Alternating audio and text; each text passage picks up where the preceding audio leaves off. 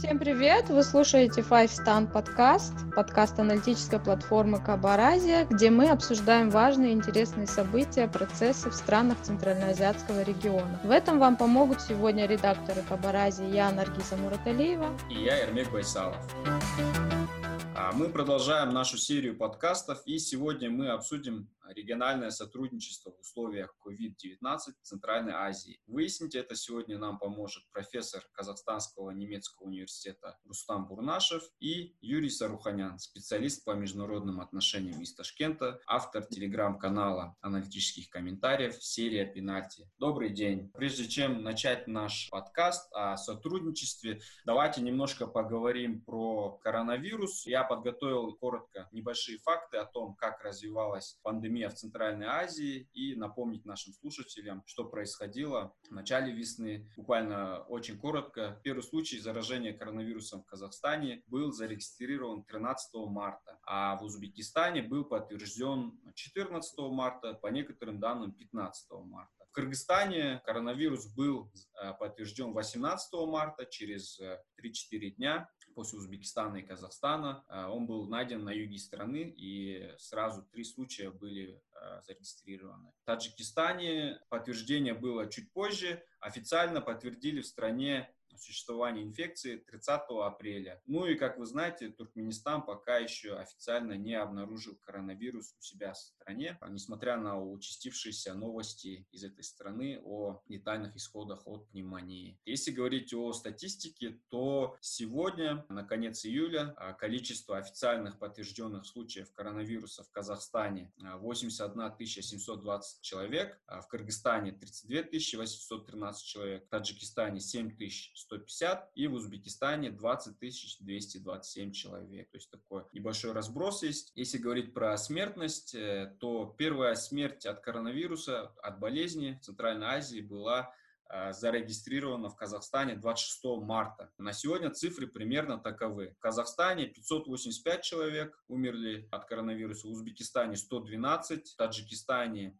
59 и в Кыргызстане 1277. Э, понятно, что лидер сейчас по смертности Кыргызстан, и тут надо ставить небольшую ремарку, то что 16 июля республиканский штаб по COVID-19 Кыргызстана объединил статистику по коронавирусу и по пневмонии компании и начал публиковать уже 17 июля общие данные, в связи с чем и связан вот этот резкий рост данных. В Казахстане, кстати, тоже вроде бы собирались э, объединить, затем э, пошла такая информация, что будет отдельный подсчет по пневмонии и отдельный будет по коронавирусу. 1 августа будет ясно. Ну и в целом, если э, говорить о статистике, то установить соответствующую действительности статистику коронавируса в Центральной Азии довольно трудно. Критики обвиняют власти в том, что в большинстве стран данные о случаях по коронавирусу не являются полными, и, возможно, за исключением Казахстана по всему региону показатели диагностирования остаются крайне низкими. Также медицинские эксперты подвергают сомнению надежность самих наборов для тестирования. В расследовании таджикской редакции Азатыка показало, что официальные данные значительно ниже цифр смертности, которые удалось собрать и установить местным активистам. То же самое Туркменистан Туркменистане, самой э, закрытой стране Центральной Азии, где нет до сих пор коронавируса, но тем не менее различные источники в сфере здравоохранения сообщили, что случаи COVID-19 были зарегистрированы во всех регионах Туркменистана, несмотря на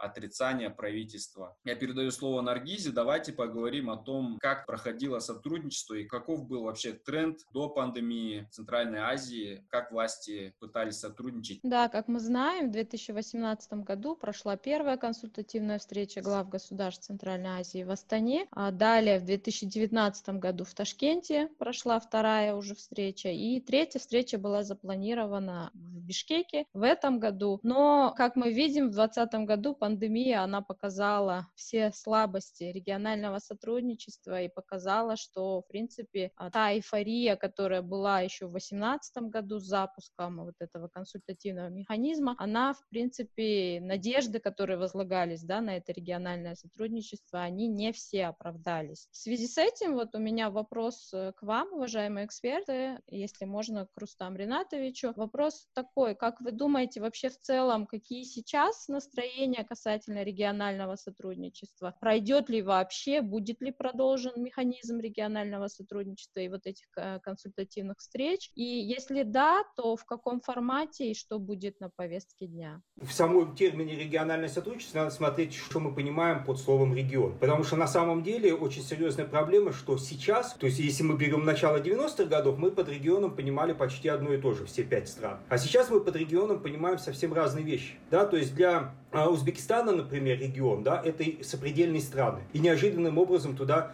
для Казахстана. Туда попадает Афганистан. Да, Казахстан не рассматривает Афганистан как свой регион. А у Казахстана, например, если мы будем брать регионализацию, то сюда попадает и евразийское пространство, то есть Казахстан себя мыслит как евразийское государство, соответственно, в этот регион попадает и Россия, и даже Беларусь попадает. И, соответственно, для Узбекистана эта модель регионализации ну, совсем никак не рассматривает. То есть в Казахстане есть вектор центральноазиатский, но он стоит на таком а, втором плане и стоит очень вот последние полгода, наверное, он стоит очень неприятно для а, других центральноазиатских партнеров, потому что Казахстан неожиданно начал постоянно говорить о том, что он является э, региональным лидером, да, а, ну, например, для Узбекистана это, эти позиции всегда болезненно воспринималась. А, поэтому, когда мы говорим, будет ли региональное сотрудничество, в каком формате? Если мы все-таки вернемся к традиционному восприятию 90-х годов в формате пяти стран, да, плюс-минус что-то еще, то, конечно, оно будет, потому что от этого сотрудничества мы никуда не денемся, мы имеем общее пространство, как вот у нас любят говорить, имеем общие границы, мы будем взаимодействовать, безусловно. У нас есть э, взаимный товарооборот, у нас есть там э, взаимная миграция трудовая, есть миграция э, образовательная, да, причем я подчеркиваю взаимная, это специально вот показать, что это касается и Казахстана, потому что из Казахстана тоже есть трудовая миграция. Сейчас мы знаем, что есть трудовая миграция из Казахстана в Узбекистан, например, есть такая же образовательная миграция и так далее. То есть вот есть некоторые мифы, которые у Казахстана, Казахстану не очень любит он его подчеркивать, но они есть. То есть вот это сотрудничество и будет да, продолжаться. Но будет ли оно выходить на политический уровень в формате создания каких-то международных структур? Вот здесь у меня очень большое сомнение. Прежде всего потому, что никто не знает, зачем это надо. Вот этот формат консультативных встреч, он, в принципе, всех совершенно нормально устраивал. И мы видим, да, по второй консультативной встрече, что она была запланирована на март да, 19 года, прошла осенью 19 года, опять-таки, по, обычно это связано с Казахстаном, да, со всеми перестановками во властном, в, в верхнем властном эшелоне, ну, то есть она прошла, прошла, видимо, Э, и третью встречу тоже проведут. И я даже предполагаю, что вполне возможно это будет и встреча в таком э, офлайн режиме, да, то есть реально встретиться. Ну, где-то, скорее всего, эта встреча будет проходить осенью. Можно ли говорить о том, что коронавирус ускоряет или сближает страны в плане регионального сотрудничества, или все-таки наоборот происходит вот изоляция не только внутри государств, но и в плане региона, потому что сейчас мы видим, что тренд таков, что мы сейчас сейчас от глобализации, ну, в мире, от глобализации переходим к некоторой изоляции, к своим внутренним проблемам. Э, как вы думаете? Да, я на самом деле соглашусь с Рустамом Ринатовичем в той оценке, что у нас есть вообще проблема идентификации самого региона для того, чтобы запустить какой-либо процесс регионального сотрудничества, потому что Центральная Азия лишилась своей идентичности достаточно давно, и непонятно, что такое Центральная Азия на, на данный момент, ни со стороны внешних акторов, ни со стороны внутренних. И немножко затрагивая, кстати, первый вопрос, вообще тот сам факт того, что мы сейчас задаемся вопросом, состоится ли третья консультативная встреча или нет, уже говорит о том, что есть какие-то проблемы в этих встречах, потому что у них нет регулярного характера. Ташкент изначально пред предлагал делать своеобразные Навруз-саммиты. Ну, как по мне, так это идеальная такая дата, которая, в принципе, объединяет наши страны, потому что Навруз — это, наверное, тот праздник, который, в принципе, очень характеризует центральноазиатский быт и культуру. Но, как мы видим э, после второго саммита, то есть идея сама уже по себе отошла на второй план. Саммит в Бишкеке был намечен уже на август, э, его перенесли. Недавно сообщал как раз заместитель министра иностранных дел Узбекистана. И, скорее всего, он пройдет где-то осенью, и непонятно пока в каком формате. То есть здесь у нас ключевая проблема в том, что вот этот процесс наш восстановления центральноазиатского диалога не имеет регулярного характера. Я не говорю о каких-то наднациональных структурах сейчас и национальных институтах, а даже формально вот этот простой консультативный совет не может определиться с датой, когда ему четко собираться. То есть мы же не задаемся, условно говоря, вопросом, состоится ли саммит э, ЕС, глав государств ЕС э, ввиду пандемии. То есть здесь есть проблема. И поэтому я считаю, что увязывать проблемы сотрудничества как-то отдельно с пандемией коронавируса не совсем даже логично, потому что эти проблемы существовали до коронавируса, и коронавирус, он идет просто на фоне всего того, что происходит, и никакого такого решающего значения, на мой взгляд, для регионального сотрудничества он не имеет. Да, конечно, сократились товарооборот где-то, закрылись границы, э, сократилось количество, допустим, там, полетов между нашими странами, но все проблемы, которые у нас есть, то есть это идентичности региона, регулярного характера нашего а, сотрудничества, это вообще диалога между обществами, которое пока что отсутствует, то есть э, такого э, очень президентоцентричного, скажем так, э, характера восстановления этого сотрудничества, это все проблемы существовали и до коронавируса. Коронавирус просто вносит новые какие-то краски, новую реальность в международной повестке дня, но непосредственно на то, что страны начнут самоизолироваться или регион начнет изолироваться, они, на мой взгляд, не несут. Потому что не надо забывать, что в принципе, наши страны были друг от друга изолированы еще до коронавируса и не особо так э, активно общались, поэтому э, я не вижу каких-то факторов, э, которые бы привнес коронавирус как новую проблему для нашего региона. То есть все, что есть, оно было до этого, и, собственно, решать это надо в период пандемии, после пандемии, во время пандемии. То есть задачи наши остались теми же как я сказал, то есть она ничему вот в этом именно контексте не поспособствовала. Эрмек хорошо знает, что я с апреля ною, где же коллективный звонок между странами пятерки, потому что его до сих пор нету. Встретились в рамках Тюркского совета, встретились в рамках ШОС, переговоры были в рамках СНГ, даже уже прошла встреча в видеоконференции Китай, Центральная Азия, а вот этой встречи именно пяти, просто хотя бы министров здравоохранения, ее нет. Это, на мой взгляд, еще связано с тем, что, ну, как бы у наших стран нету привычки работать в рамках региона. Ну, просто тут даже их критиковать за это не стоит, это надо принять как данность. Ну, когда этого нету, то этого нету. Это невозможно, чтобы это появилось сразу И второе, у нас очень любят вот в процессе вот этого восстановления именно показывать какие-то результаты. Пусть даже они нереальные, но хотя бы чтобы было что-то показать. И в этом плане это большая проблема, потому что, на мой взгляд, на данный момент можно было бы просто созвониться без какой-то супер повестки дня, без какой-то а, цели что-то создать, а просто созвониться и а послать месседж даже международному сообществу, что вот страны Центральной Азии во время пандемии созвонились, спросили, как у кого дела, какая обстановка обстановка с эпидемией и вообще что можно в принципе предпринять, потому что есть какие-то вопросы, которые можно обсудить. Это не из-за коронавируса как бы они не созваниваются, то есть они, между прочим, на двусторонней основе очень даже неплохо общались. Они постоянно друг с другом созваниваются в двухстороннем формате, а регион, ну его нету в их мышлении пока вот этой центральноазиатского вектора, поэтому нету никакого, собственно, диалога в период пандемии. У меня такой вопрос возник. Проблема мигрантов, она стала очень острой во время пандемии, и учитывая, что регион Центральной Азии это скорее не реципиент мигрантов, а источника миграции, то будет ли какая-либо в перспективе реакция со стороны стран Центральной Азии по регулированию этих вопросов? К примеру, да, мы знаем огромное количество мигрантов, они застряли не только в России, но и в Казахстане, в приграничных зонах внутри да, региона Центральной Азии. И вообще реально ли предусмотреть какие-либо а, меры в рамках, возможно, будущей консультативной встречи для разрешения подобных сложных ситуаций. Но это, наверное, вопрос э, к двум а, спикерам. Рустам Ринатович. Буду солидарен с Юрием просто.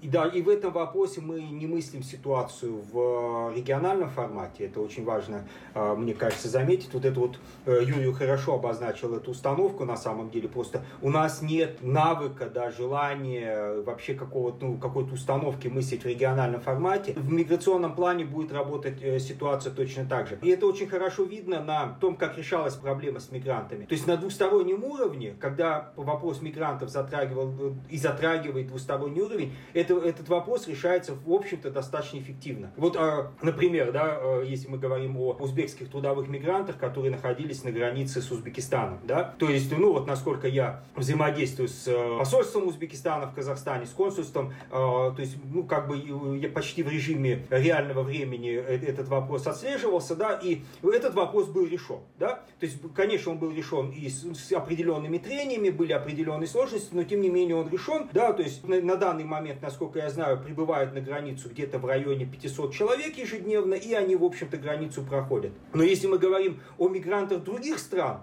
например, трудовые мигранты из Таджикистана, то здесь возникла проблема, потому что Узбекистан не готов их был пропускать через свою территорию. То есть механизма перемещения через третью страну, вот этого механизма просто-напросто нет. Ту же самую проблему мы видим с мигрантами трудовыми из Узбекистана, которые находятся на границе России и Казахстана. Казахстан их не пропускает вообще никак, да, то есть они вот просто находятся на границе и все. Были сделаны точечные там попытки вывести э, некоторую часть автобусами, но это не, не решило проблему, да, проблема остается до настоящего настоящего момента. То есть вот этот э, региональный формат, вот эта проблема именно даже не регионального, даже хотя как минимум трехстороннего взаимодействия, она будет оставаться, она никак не работает. Поэтому предполагать, что нынешняя ситуация как-то повлияет на такую выработку коллективного механизма, я очень скептичен э, по, по этому вопросу. На двустороннем уровне работа идет, она есть. Ничего нового создавать, с моей точки зрения, просто нет необходимости. Здесь, как всегда, у нас возникает вопрос просто исполняемости принятых решений, да, как обычно. И, соответственно, вот э, сказать, что какой-то перелом здесь происходит, я э, тоже не стал бы этого говорить. Мне кажется, все отработано и будет работать так, как э, оно было сделано до ковида. Юрий, да. а ваше мнение? Я могу только добавить, что как бы миграционная проблема, проблема трудовых мигрантов в данный период, она не имеет ярко выраженного регионального характера, просто потому что, по сути, главная миграционная нагрузка сейчас на границе с Казахстаном. То есть либо казахско-российская граница, либо граница Казахстана с ближайшими государствами. Но у нас нет такого, чтобы с юга Центральной Азии граждане каких-то стран должны были переправляться. То есть она и не может восприниматься даже как региональная проблема. На границу Узбекистана Казахстана и Таджикистана тоже мигранты где-то собрались, хотели уехать, наоборот, Таджикистана, по-моему, в Россию. То есть есть э, тоже обратное число людей, которые хотят уехать в Россию. Но их очень мало. Я имел в виду именно граждан как бы Центральной Азии. Основная нагрузка у нас с севера, то есть передвижение идет с севера на юг. И поэтому решать это в двустороннем формате банально удобнее даже, чем сейчас изобретать какой-то механизм, которого вообще нету и который надо будет запускать и продумывать. Поэтому, в принципе, они прекрасно себя чувствуют э, в решении данных вопросов э, в рамках консультаций, организации там чартерных авиарейсов, либо просто перевозки. Данная проблема даже, ну, на мой взгляд, она не воспринимается политическими элитами и даже обществом как региональная проблема. И поэтому, в принципе, это тот самый случай, когда, наверное, даже двусторонние консультации, они имеют больший эффект, чем обсуждения какого-то регионального механизма. Помните, вначале я сделал небольшой доклад про смертность, про статистику и говорил то, что есть разные подходы к статистике. У меня есть такой небольшой вопрос, он, конечно, я понимаю, что вы не совсем специалисты по коронавирусу, но все-таки спрошу, что в регионе наблюдаются разные подходы к статистике, как вы видели, да, вот в Кыргызстане объединили, в Казахстане вроде бы как собирается отдельно по пневмонии, отдельно по коронавирусу или все-таки вместе. Также есть разные алгоритмы алгоритмы лечения. Есть ли необходимость выработки региональных алгоритмов касательно, вот скажем, подсчетов инфицированных? Реально ли это в условиях разных политических систем? Могут ли врачи там, министры здравоохранения, да, или, скажем, вот какие-то выдающиеся ученые как-то э, усилить, объединить свои усилия и, скажем, найти какой-то единый алгоритм или хотя бы, не знаю, статистику объединить общую. Есть ли вообще какие-то тенденции к этому? Вы стали говорить, что мы не специалисты, я уже стал смеяться про себя, потому что сейчас уже не, не осталось ни специалистов. То есть все все знают, все всем готовы давать рекомендации, причем с уверенностью и даже готовы нести ответственность за свои рекомендации. Вот про, про пространство у нас такое. А, Но ну, на самом деле, если вот э, немножко чуть-чуть более серьезно говорить о вопросах статистики, конечно, э, вот э, для понимания статистики, мне кажется, нам надо отойти, в важности статистики, нам надо отойти к моменту вот понимания того, о каком типе государства мы говорим сейчас, да, вот какие центральноазиатские страны, какими они являются государствами. Все-таки мы претендуем на то, что мы государство модернистские, да, что мы государство модерна. А государство модерна, управление, да, вот как бы политическое управление населением, государство модерна, это было очень хорошо было у Мишеля Фуко показано в лекциях, да, политическое управление населением, оно строится именно на управлении вот населением как статистической единицей. И поэтому, если мы не имеем правильную, адекватную статистику, мы просто не можем выстраивать правильную правильного, адекватного управления. Вот если вы говорите о вашем вопросе об общей статистике, то вот даже без относительного взаимодействия регионального для нас очень важно иметь общий механизм подсчета, как в регионе, так в мире, для того, чтобы мы могли выстраивать вот эту систему управления. Почему мы вот сейчас всегда вспоминаем, вот Китай чуть-чуть ушел на второй план, да, да, может быть, на третий план, сейчас тень, но тем не менее мы его постоянно вспоминаем. Почему? Потому что Китай, первым столкнувшись с этой проблемой, он не задал стандартов статистического подсчета, да. Э, с этой точки зрения, мне кажется, Соединенные Штаты Америки совершенно справедливо упрекают Китай и Всемирную организацию здравоохранения, что они уже на самом начальном этапе стали манипулировать вот этой статистикой, и мы не получили данных для того, чтобы мы могли выстраивать систему управления. То же самое мы сейчас имеем в Центральной Азии. Вот эти все манипуляции непонятно зачем, потому что всем понятно, что если мы будем давать объективную статистику, то нас никто ни в чем обвинять не будет. Напротив, мы будем получать дополнительные бонусы. Да? Мы будем получать какую-то помощь дополнительную, мы будем получать, ну, как хотя бы сопереживание. Да? Ну, мы видели вот по, по Казахстану пример, когда э, начали выходить на более-менее объективную статистику, нам сразу все бросились помогать, там и врачи стали приезжать из, с, э, и, там, из практически отовсюду, да, я не буду страны называть, чтобы кого-то, не дай бог, не упустить. Да, по помощь стала оказывается очень су- существенной, и это важно, да. Но вот эти манипуляции, и э, мне кажется, именно на научном плане, непонимание, как это считать, э, вот эти весь процесс, он создает достаточно серьезные проблемы, опять-таки, повторюсь, системы управления и понимание того, что происходит в сопредельных странах, да, потому что возникает же вопрос, нам же все равно надо будет открывать границы, нам все равно надо будет взаимодействовать. А как мы будем взаимодействовать, если мы не понимаем, что происходит у наших соседей? И более того, мы перестаем доверять тому, что происходит у наших соседей. Если в Кыргызстане сейчас более-менее э, дадут объективную статистику. Да, ну, в Узбекистане я просто не знаю, как считается, да, хотя у меня есть подозрение, что считается очень хорошо. То в Казахстане у нас э, вот абсолютное манипулирование цифрами, и манипулирование идет, э, опять-таки, повторюсь, непонятно зачем. Я думаю, Эрмек, ваш вопрос, он даже не к самому региону, он скорее к международному сообществу сейчас адресован, потому что коронавирус это явление новое, и мы вообще с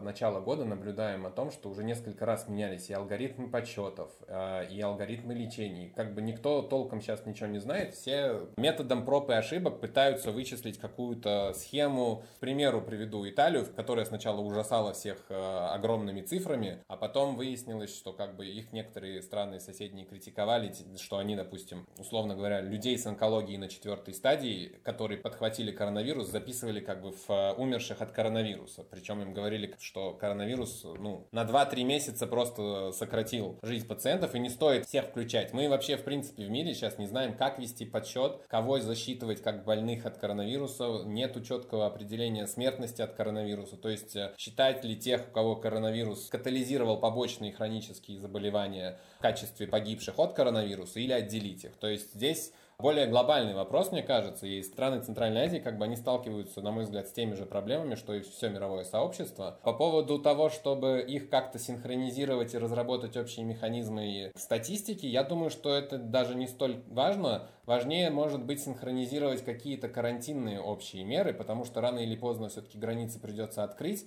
и надо понять, как пропускные пункты этих границ, аэропорты те же, будут работать. Может быть, вот здесь лучше провести какие-то мероприятия, чтобы просто банально страны Центральной Азии поняли, условно даже говоря, после открытия границ, те же мигранты, которые скопятся на границах с Россией, как этот автобус должен будет проехать э, через территорию Казахстана, въехать на территорию Узбекистана, чтобы не, не появлялись никакие в этом процессе проблемы. Ну и, конечно, я соглашусь э, с Рустамом Ринатовичем в том, что статистика должна быть э, достоверной. Нужно выработать, может быть, не общий механизм ее подсчета, но как-то скоординировать и проинформировать друг друга о том, как в каких странах наших ведется эта статистика. То есть, объединяют ли они случаи коронавируса с пневмонией, как это сейчас началось в Кыргызстане, или наоборот, допустим, они их э, разделяют. А, и, ну, с достоверностью это всегда будет вопрос открытый, потому что я, допустим, столкнулся впервые в общественной реакции в социальных сетях, я так просматриваю комментарии, а, что наши граждане не доверяют статистике, которую дает государство, но они считают, что государство завышает статистику заболеваемости. Это вот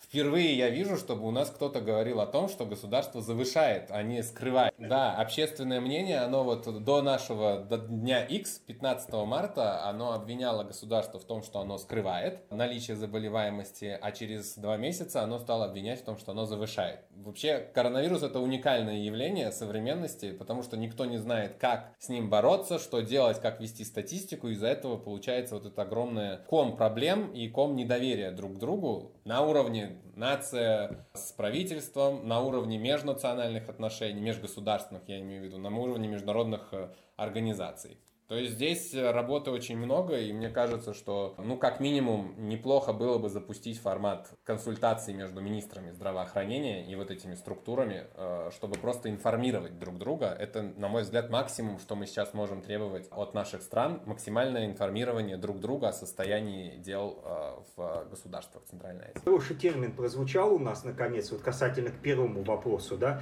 вот он всегда не вспоминается, вот сейчас у Юрия он хорошо прозвучал, вопрос доверия, да, вот этот доверия э, и как внутригосударственное, и вот если мы говорим о регионе, межрегионального доверия, вот это ключевой вопрос. Его нет, и мы в рамках э, вот нынешней ситуации а, да, я вот хотел ставиться немножко раньше, но сейчас ставлюсь, да, у нас было очень много возможностей выстраивать региональное сотрудничество вот в новом формате, но, к сожалению, два момента с моей точки зрения, да, неготовность наших стран порождать какие-то смыслы, да, вот создавать что-то самим, и второй момент, отсутствие доверия, вот эти вот два ограничителя, они привели к тому, что э, вот ситуация с ковидом не дала толчок к какому-то новому развитию. Обычно кризисы, они должны давать э, толчок к чему-то э, новому. Может быть, просто мы находимся в начальном этапе, и как бы есть еще время, в принципе, как-то консолидироваться и создать что-то более устойчивое, что в дальнейшем а, позволит нашим странам выработать какую-то дополнительную систему. Потому что я добавлю, что с точки зрения гуманитарной помощи наши страны, на мой взгляд, проявили себя очень даже неплохо. То есть эта гуманитарная помощь, она э, из одной страны в другую передвигается, все друг другу помогают и как-то проявляют вот эту солидарность, которую раньше, если и проявляли, то очень так э, неинформативно, скажем так, в закрытом каком-то каком-то режиме, но здесь мы видим вот это тотальное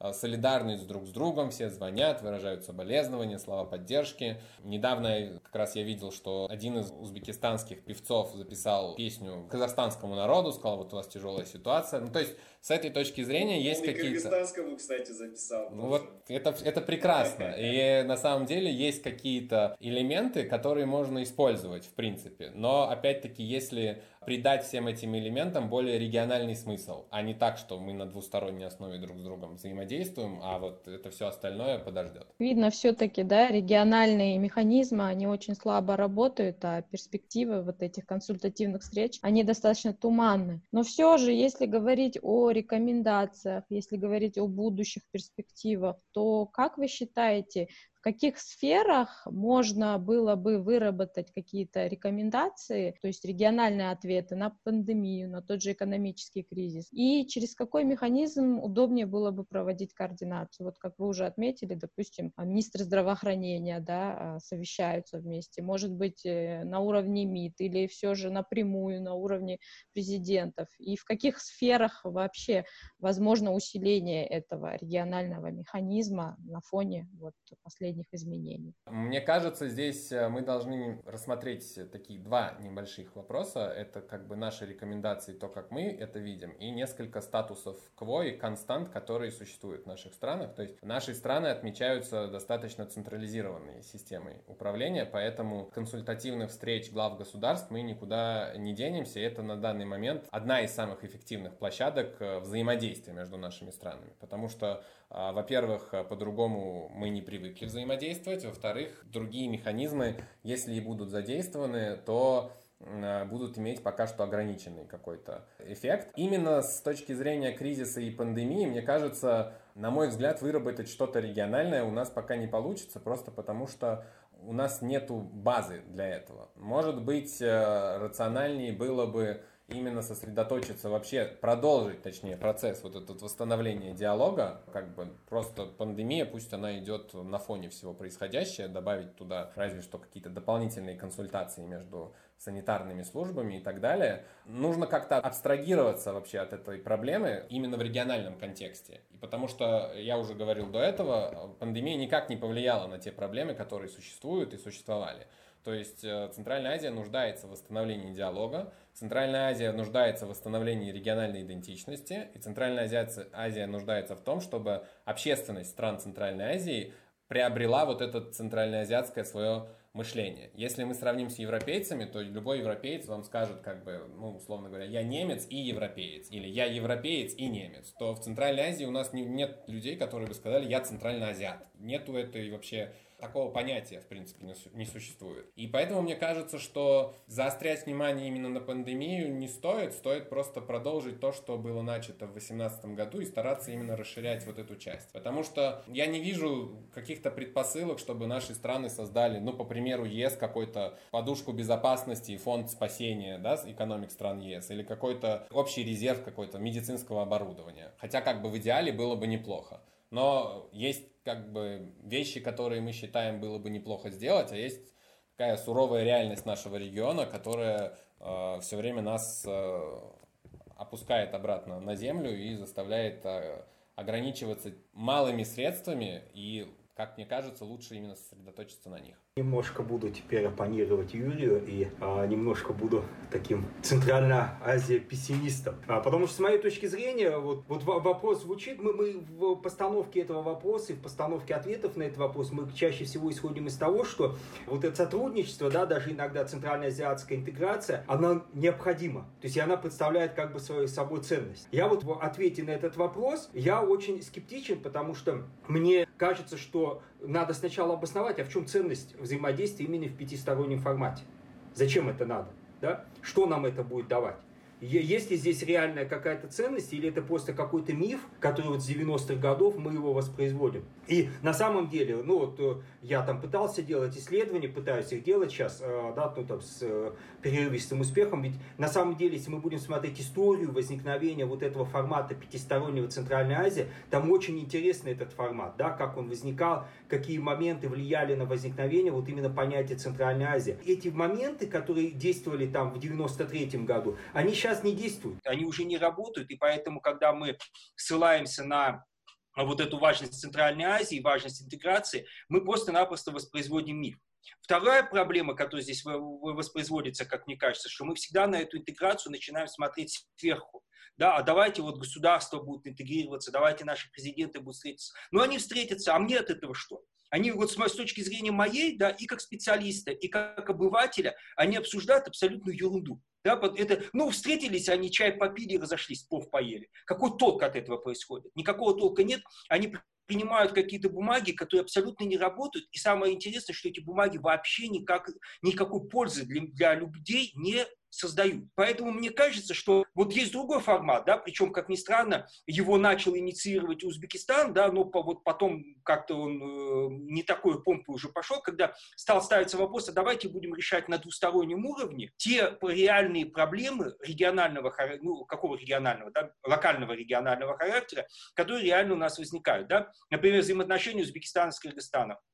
Подписали же соглашение по э, границе, да, подписали. Э, количество неоспорных участков сократили, сократили, да, давайте решать вот эти маленькие конкретные участки спорные, да, вот, вот, вот они фокус имеют, они касаются жизни конкретных людей. Сейчас мы тоже говорим, э, да, вот э, с, с этой пандемией, давайте взаимодействовать на локальном уровне, да, есть конкретные лаборатории, которые занимаются исследованиями там скажем, протекания заболевания, лечения заболевания. Почему не способствовать взаимодействию этих лабораторий? Выстраивать обмен информацией, выстраивать обмен специалистами, да, выстраивать взаимные клинические исследования. Это же конкретные действия, которые не требуют встречи там лидеров каких как да, в, в помпезной обстановке, а кон, э, предполагают конкретные какие-то а, решения. То же самое решение с мигрантами. Этот вопрос с мигрантами, он великолепно, вот мы уже сегодня говорили, решается на двустороннем уровне, и он может решаться локально, да, то есть опять-таки нет необходимости тянуть президентов. И вот это вот вопрос, когда мы решаем проблемы конкретных людей, да, или конкретных а, локальных сообществ, он более эффективен, и он будет действительно показывать, что мы можем между собой сотрудничать, и будем сотрудничать не в мифологизированной сфере какой-то, да, вот давайте создадим Центральную Азию, а будем сотрудничать в тех сферах, которые касаются конкретной жизни конкретных людей. И это будет давать пользу. Уважаемые коллеги, разрешите поблагодарить вас за интересную дискуссию, выразить надежду, что региональное сотрудничество в будущем все-таки окажется плодотворным, и каждый житель нашего региона, большого центральноазиатского, ощутит результаты этого регионального сотрудничества. Разрешите пожелать скорейшего выхода нашим странам из пандемии и разрешите поблагодарить наших слушателей, которые были с нами сегодня. Мы будем рады э, отзывам, комментариям на нашей официальной странице в Facebook э, Кабар Эйжа. Ну что ж, желаю всем здоровья, берегите себя. Всем до свидания.